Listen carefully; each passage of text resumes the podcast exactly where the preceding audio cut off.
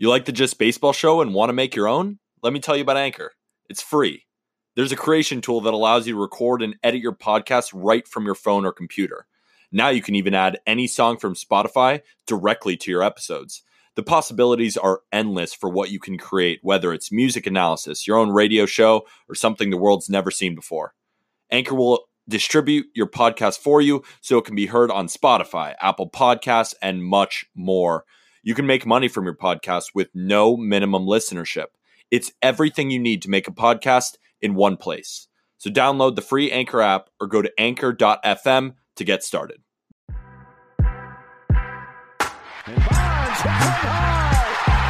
Here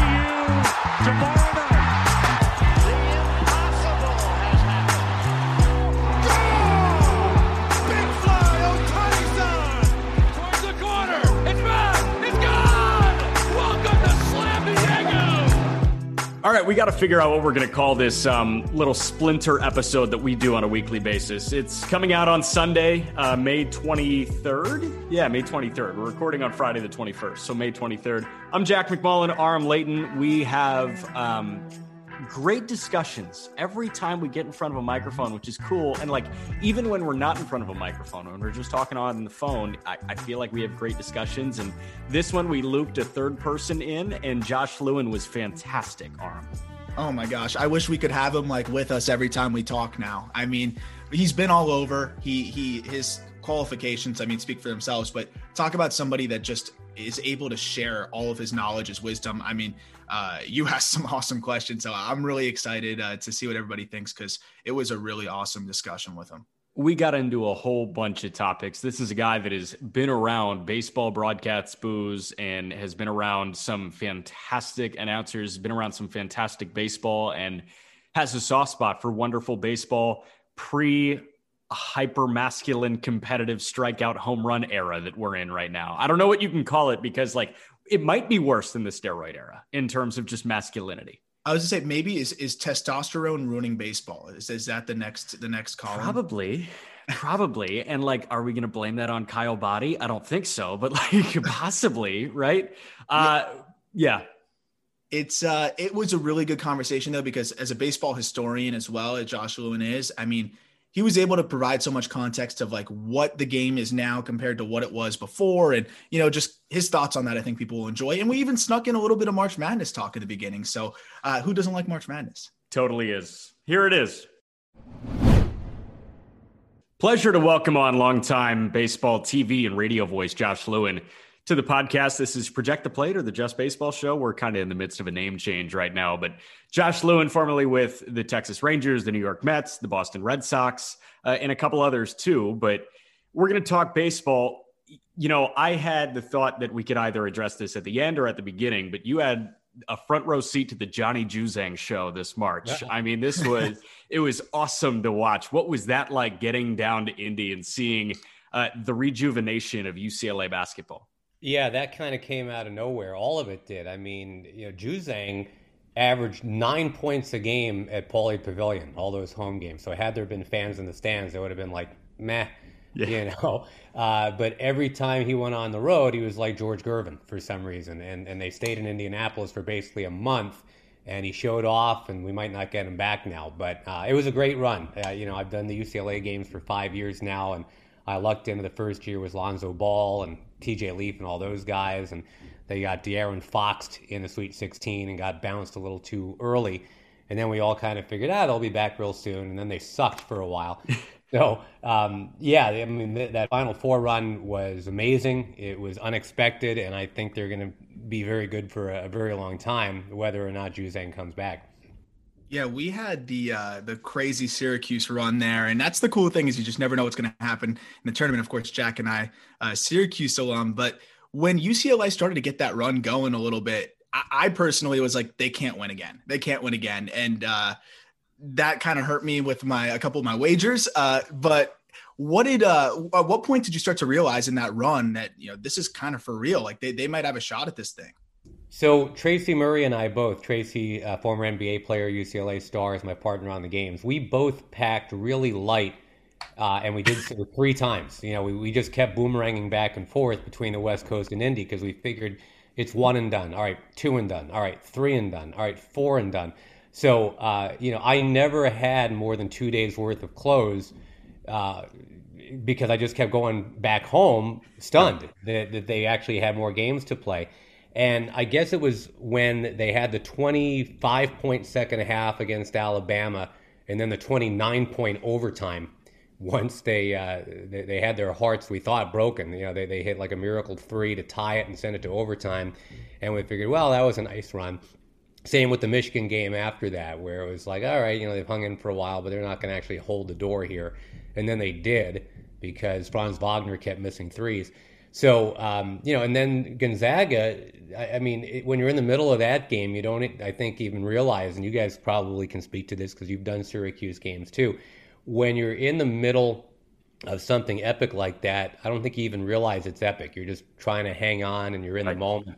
And then you, you kind of take a breath afterwards and look at the stats and you say, wait a minute, there were 19 lead changes and how many ties and nobody ever got within you know more than three points ahead of the other team at any point in the game and they both shot 60% i mean what? Did, did that really just happen? So uh, you know it was only and, and mick cronin and, and all the ucla guys were like that too. It's like when you're in the heat of it you don't even realize that you just had better than the duke kentucky game from the early 90s and, and then once you have a little breathing room you're like wow that was really cool. So it would have been awesome to have won that game. Of course, um, didn't happen, but uh, you know, just to go that far was unexpected and, and, really awesome. And a nice consolation prize, I'm sure, was that Hep Cronin might have overthrown Sister Jean for the uh, for the icon of the tournament. But Josh, this is a baseball podcast, right? So we're going to talk baseball, and uh, I do want to get into the throwback league um, for a little bit. But before that you know, as somebody that loves doing baseball on the radio and wants to do baseball on the radio or TV, you know, you have worked with a couple of icons in Howie Rose in New York and Joe Castiglione in Boston. Being around those guys and being around baseball as long as you have, um, you know, what are you kind of picking up from from these living legends that are that are in these booths that you share with?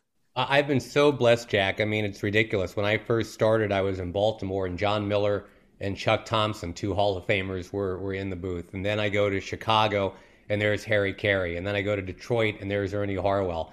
And then I go to Texas, and there's another Hall of Famer, and Eric Nadel. So, yeah. uh, you know, the, the one good thing about this Edwin Jackson existence that I've stumbled into, you know, just kind of being this vagabond baseball announcer, yeah. is I've been been touched by so much talent and you mentioned Howie Rose. I mean, he was a guy that I just, you know, I mean, as a Mets fan growing up, he and Gary Cohen both were kind of, and, and Murph before that. You guys are too young to have heard Bob Murphy, but I mean, he was the gold standard before those guys.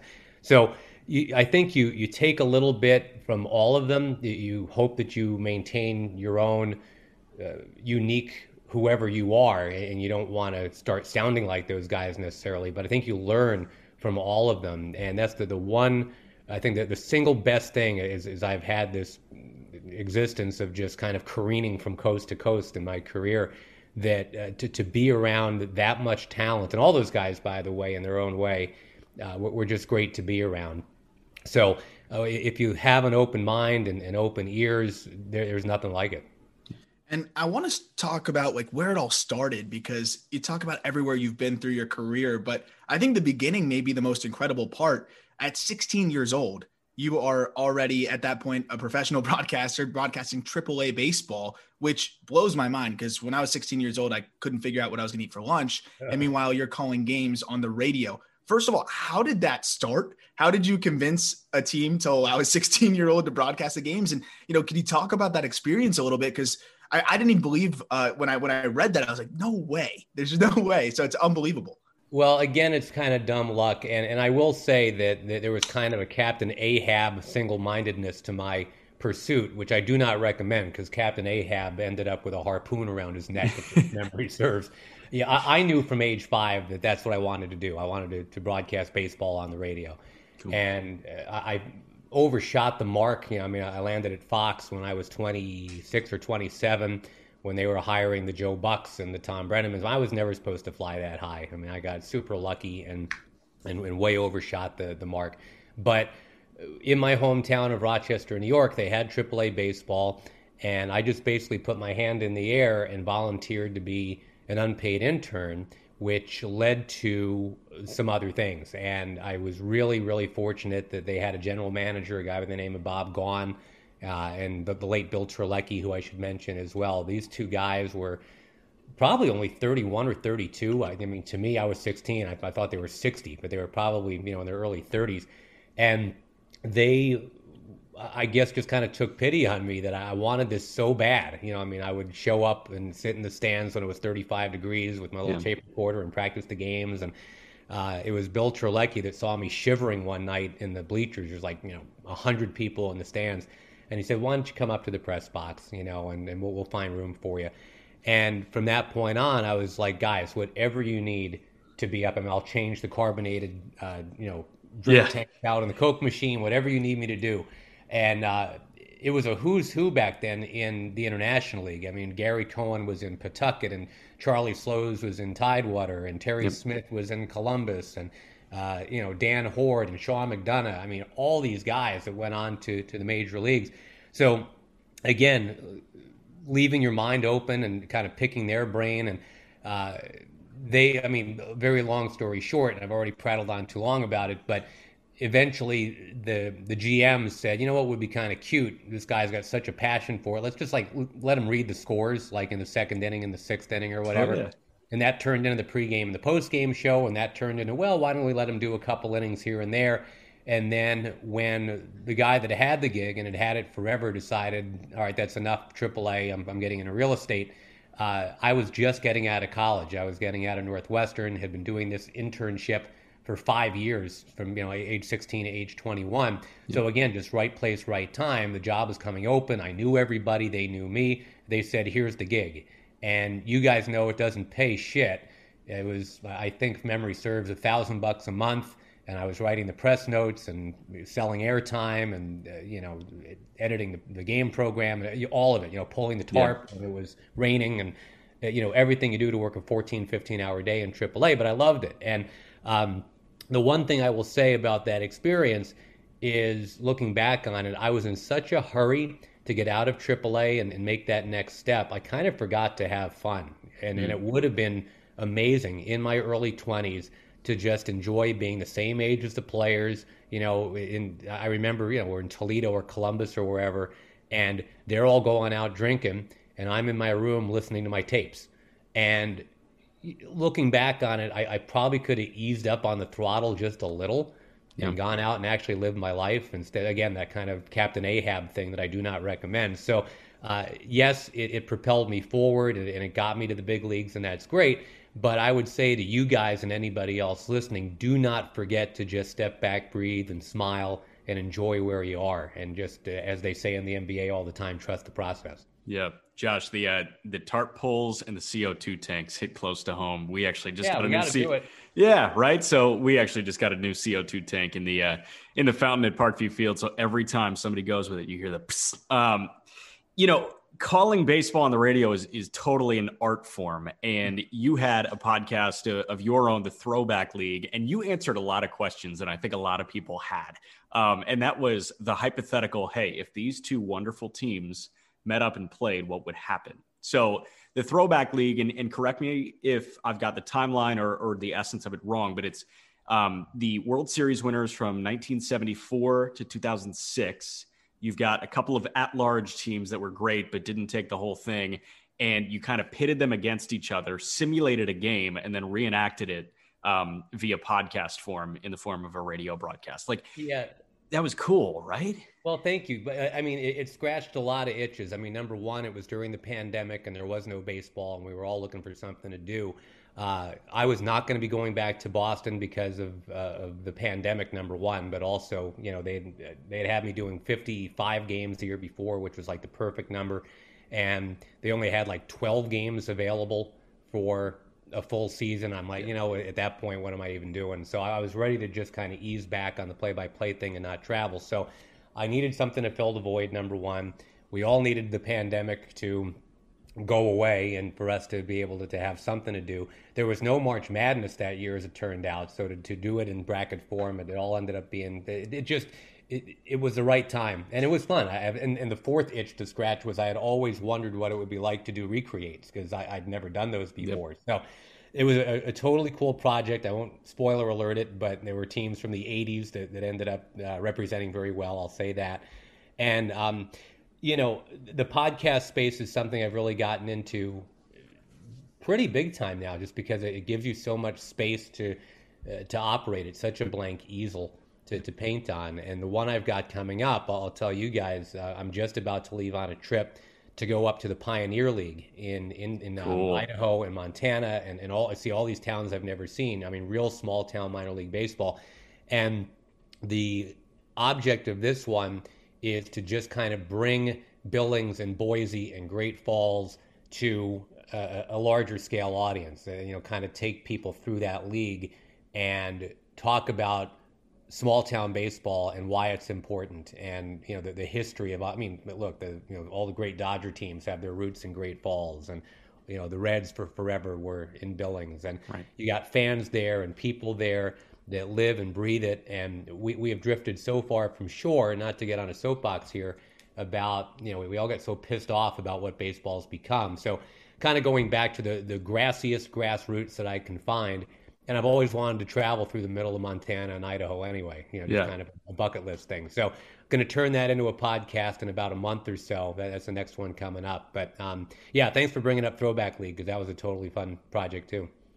I love that you bring that up too, and I'm really looking forward to that because you know when we saw a lot of those teams cut from uh, minor league affiliation, you know, the first thing I could think of is all the small towns that you know lost their teams. That it just there's so much history there, and um, that's something that I know we're going to explore a little bit into doing a little bit of a, a story on you know just the background of how the the fallout of all those little areas and you know just the history in each of those spots that just boom you either lose your you know professional affiliation or it turns into a summer collegiate league and it's a little bit different um, but i wanted to do one little question to piggyback off of that uh, throwback league and uh, without giving away the winner or anything like that uh, as a baseball historian do you have a favorite team of any era that you just you look top to bottom and you're just like no matter how they finished, no matter if, whether they won or not or had all the success, but you look top to bottom and you're just like, that was one fun team, like all the way around.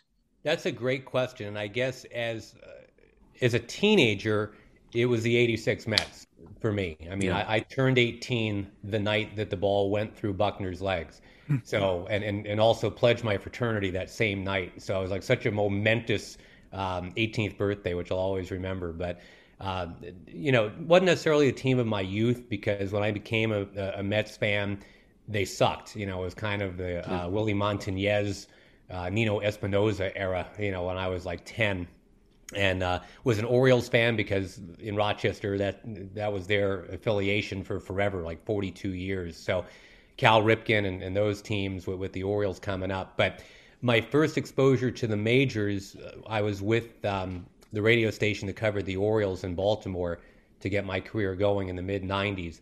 And that was when Cal set the Ironman record. And you look up and down that roster, it was like every near Hall of Famer possible. It was Rafael Palmeiro and Kevin Brown and Mike Mussina and David Wells and I mean just you know all across that team. B.J. Surhoff, you know I mean all yeah. these guys are like oh great player, not quite a Hall of Famer.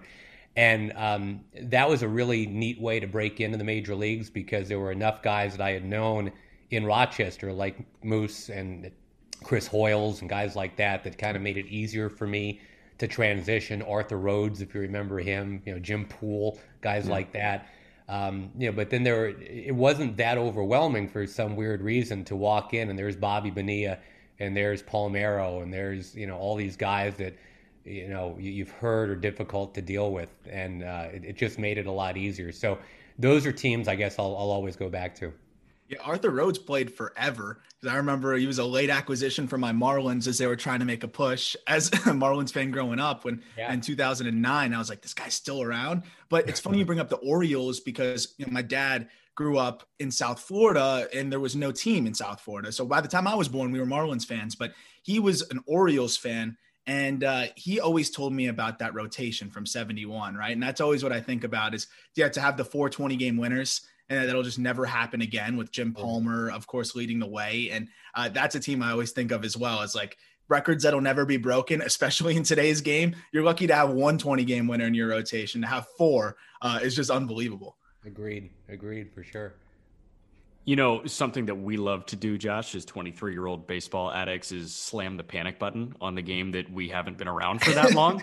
um, so, you know, if you can help us contextualize what's going on right now with, you know, yeah, the no hitters, swing paths have changed, right? And, you know, a lot of hitters are kind of cutting their time where they can make solid contact with the ball to a microscopic margin. Like there's not a chance to have a semi success. It's either you hit a home run or you strike out, and, and those numbers are backing up.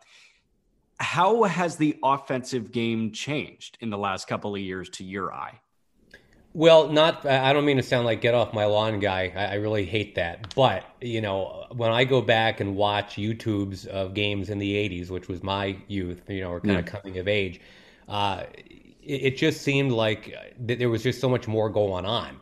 And you know, whether it was Tim Raines or Vince Coleman or whoever running around the bases, and uh, you know, the Rod Carews and George Brett's hitting for average, but you know, even the guys that were just random just seemed to know how to play the game really well. So th- there's no question that everybody's bigger, stronger, faster, better now. I mean, everybody's throwing high 90s, if not 100, and nobody was doing it back then. Uh, you, are right about it's like people have a, a swing coach in golf so you can have the perfect swing, but it doesn't mean you really know how to get a runner over or drive him in. So, right. uh, you know, the, I guess technically, there's never been better baseball. I mean, there's never been prettier swings. There's never been more spin rate on a curveball. There's never been more powerful fastballs, but it's boring as hell.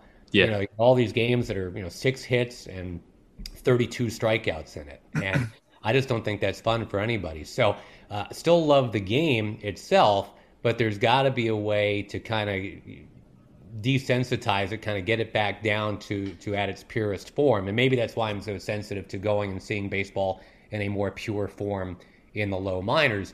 Uh, but it, it, just seems like there, has got to be a, a, way to build this mousetrap a, a little bit better than what we're watching right now because it's, it's I mean, there's home run derby in, in the Little League World Series now. You know, that's what's being valued and I get it, and that's how you get paid, uh, and the, the boutique nature of being able to craft your own breaking ball. I mean, that's fascinating, but when you watch it in the context of a baseball game, I just think it, it bores the balls off the billiard table. So yes, uh, you know, th- there's got to be a way to find a, a middle ground. Maybe there's, you know, let's go off and, and watch the beauty of the the best.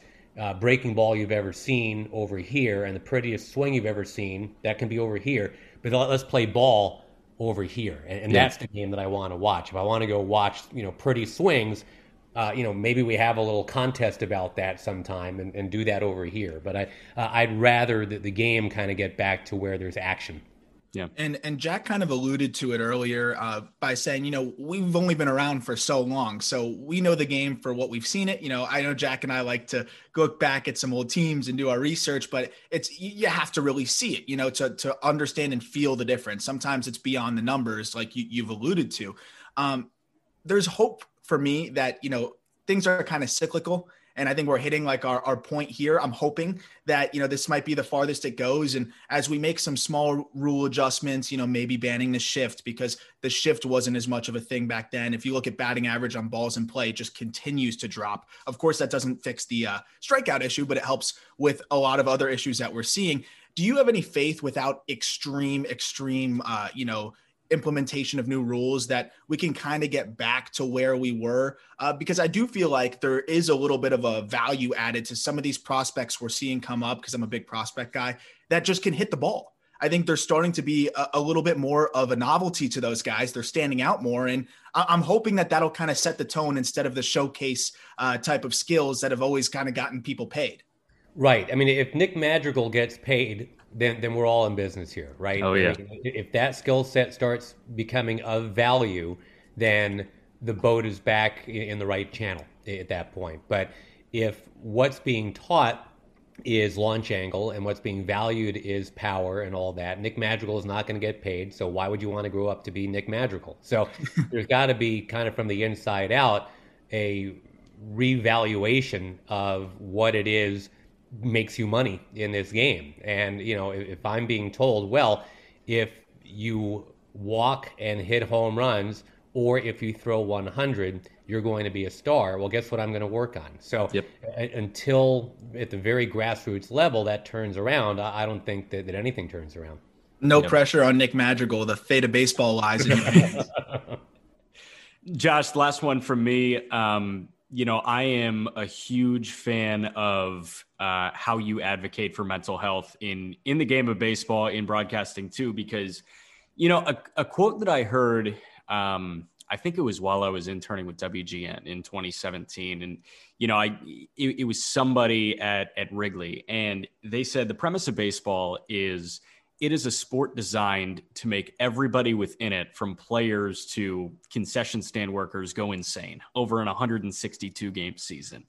Uh, I have found myself year by year taking more opportunities to step back and breathe and remember that this is super fun and it can't be balls to the wall 100% of the time when did that perspective start to really grow on you and take take over the forefront of your mind well i'm, I'm so glad to hear that you're hitting that now at 23 jack because i mean it wasn't until i was about 40 that, that i really embraced that. And it, it hit me hard. I mean my personal thing was uh, my first marriage and my job in texas basically ended the exact same week.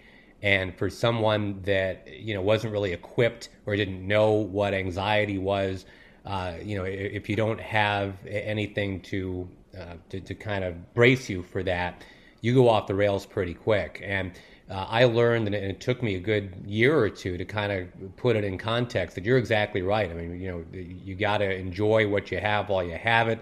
Um, you know, all those things have become platitudes when you're in that moment sometimes you don't recognize it or realize it. So I think it, it's, it's super important, and baseball reminds you that every day. It's a sport that for all of us, whether we play it or announce it, we're gonna fail at some point. You know, it's the old saw about you know if you only fail seventy percent of the time, you're an all star.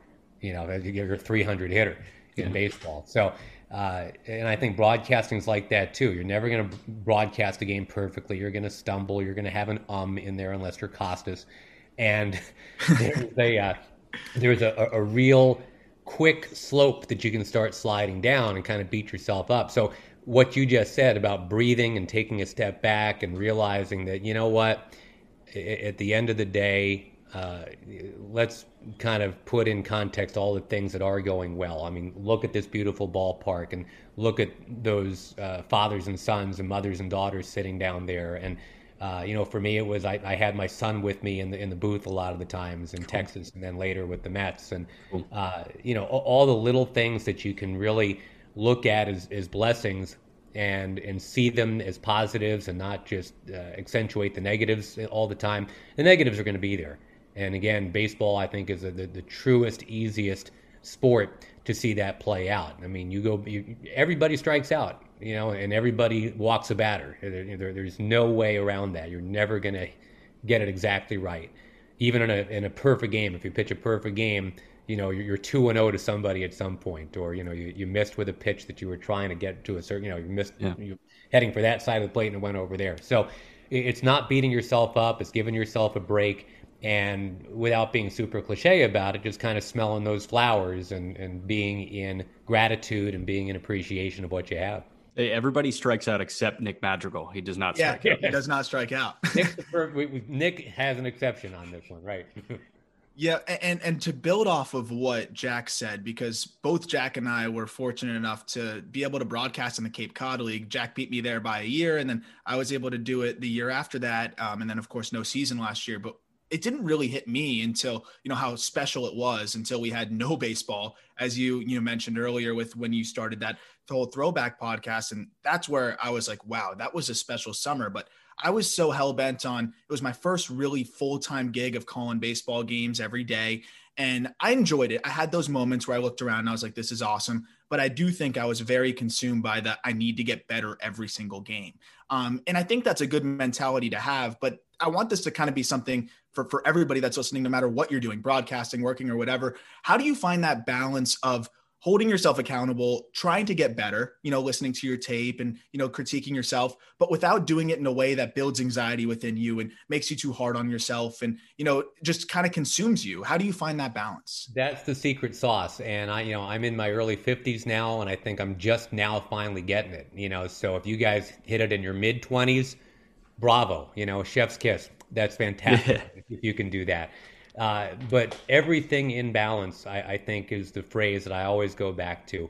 Another great phrase that, that Harry Kalas, may he rest in peace, always yeah. used to borrow from, from Shakespeare is to thine own self be true, meaning that not only do you bring yourself into the booth and be true to who you are, but it's okay to kind of not beat yourself up, but just, uh, you know, at least acknowledge, okay, here are my strengths, here are my weaknesses. And like you say, uh, you know, how do I accentuate my strengths? How do I work on my weaknesses? So th- there is a time and a place to go listen to your tapes and do some self reflection and all that.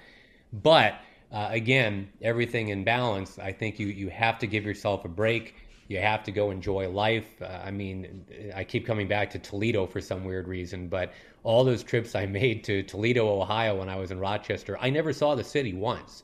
You know, I, I knew yeah. the stadium and I knew my hotel room and that was it. So if there are treasures that were offered to me in Toledo, I don't know what they are. And I don't think I'll ever get back to Toledo. So I missed, you know. So uh, don't do that. You know, you know I, I think the, the phrase uh, bloom where you're planted is probably correct that, you know, you, you don't have to stay there necessarily all your life. But if this is where you are, if this is where the golf ball has landed, that's where you have to hit it from. And you know, you, you don't throw your clubs and be all upset that oh my god, I got to hit it out of the rough now.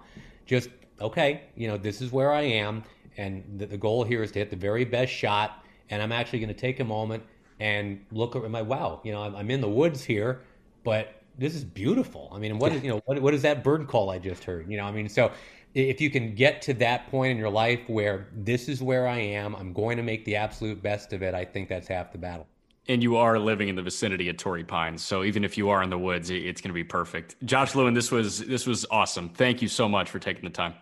Guys, keep on the path that you're on. You're doing great, and uh, if I can be of any help in any way, feel free to ring me up again. I appreciate you guys having me a lot. Oh, we absolutely will. Thank you so much. All right, guys, be well.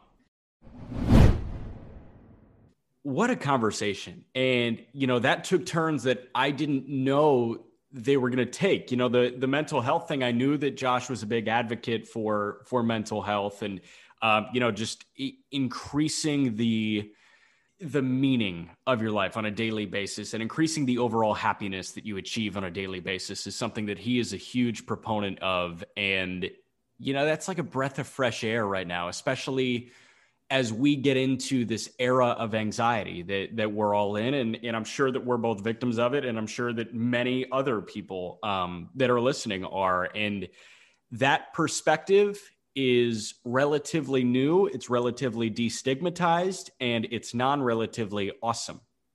Absolutely. I mean as a baseball player it, affected me on the field big time.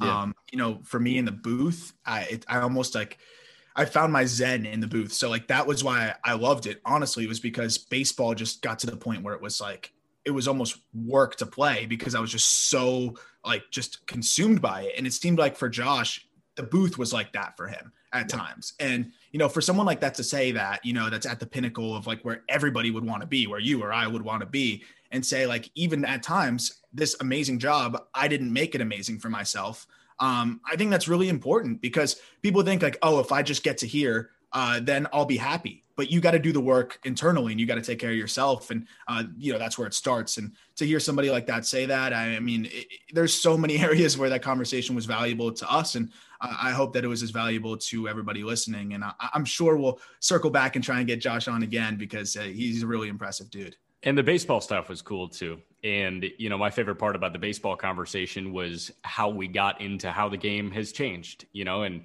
you, you've got that boom or bust mentality and bust is okay if you do it nine times. If you, you know, boom once, then you know, you're getting a hundred million dollars. That's just the case right now. Uh, a guy that is gunning for as much money as possible once he hits arbitration. And yeah, we can't avoid this on this Sunday.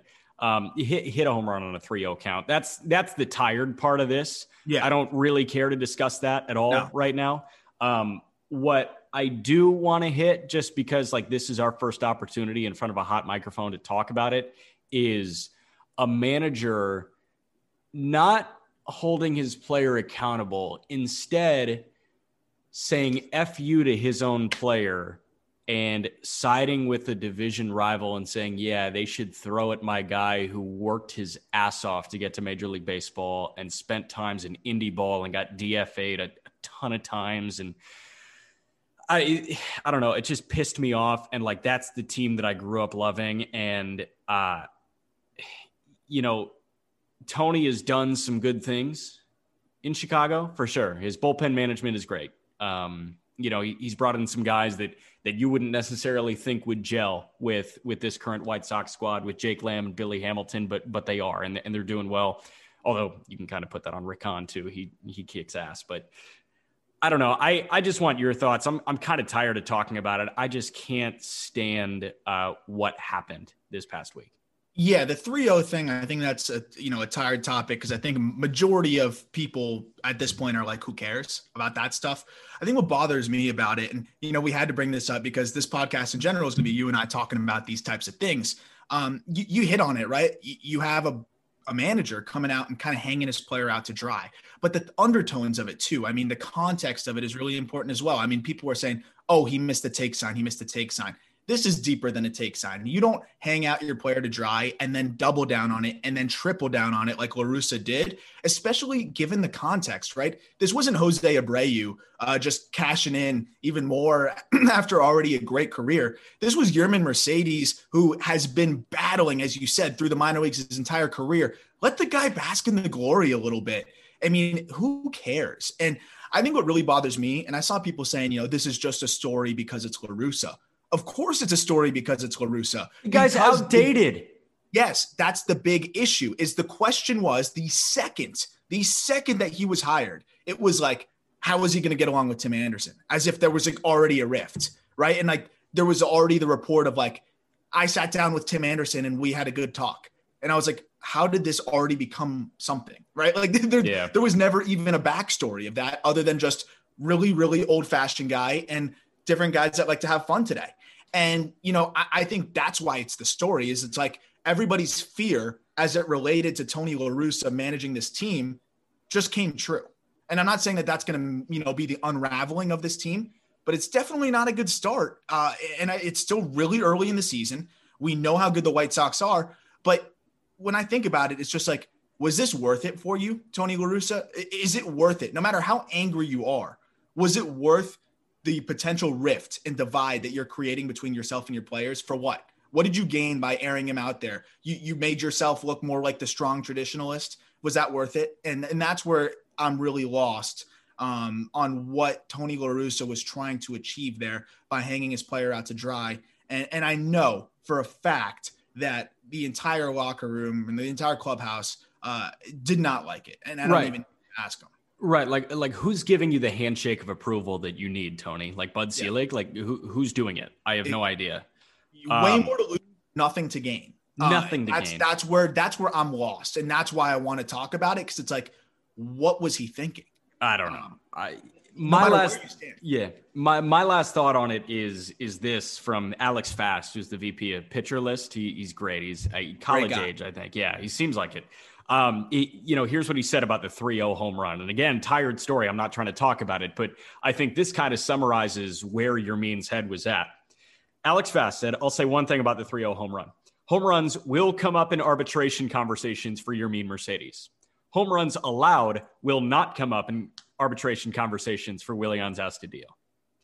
Right? Like it's as simple as that. Astudillo is a hitter. He threw a 47 mile an hour meatball, and Yermín wants 30 home runs as opposed to 29 because that could be the difference in in a couple million dollars. And this guy's been scraping by for years in the minor leagues, you know, just trying to make, you know, ends meet because we know how hard it is to make money in the minors. Yeah. And, you know, so like that's a perfect point too. And I think you hit the nail on the head. And I don't think Astudillo was uh, losing sleep over the homer. I think he's just fine. Yeah, I think he's just fine. Uh, great conversation with Josh Lewin. And I think we got our frustrations out. And, and it's a lovely Sunday morning, man. Go have a blast. Go have some Yeah. brunch. Yep, and and just wait till it all comes back up again, all my frustration from this week, and then we'll air it out on the next episode. But you know what? We recorded, we uploaded, we sent it out. Bottomless mimosas. How about it? Let's do it. All right. We'll talk to you on Tuesday. It'll be me and Pete.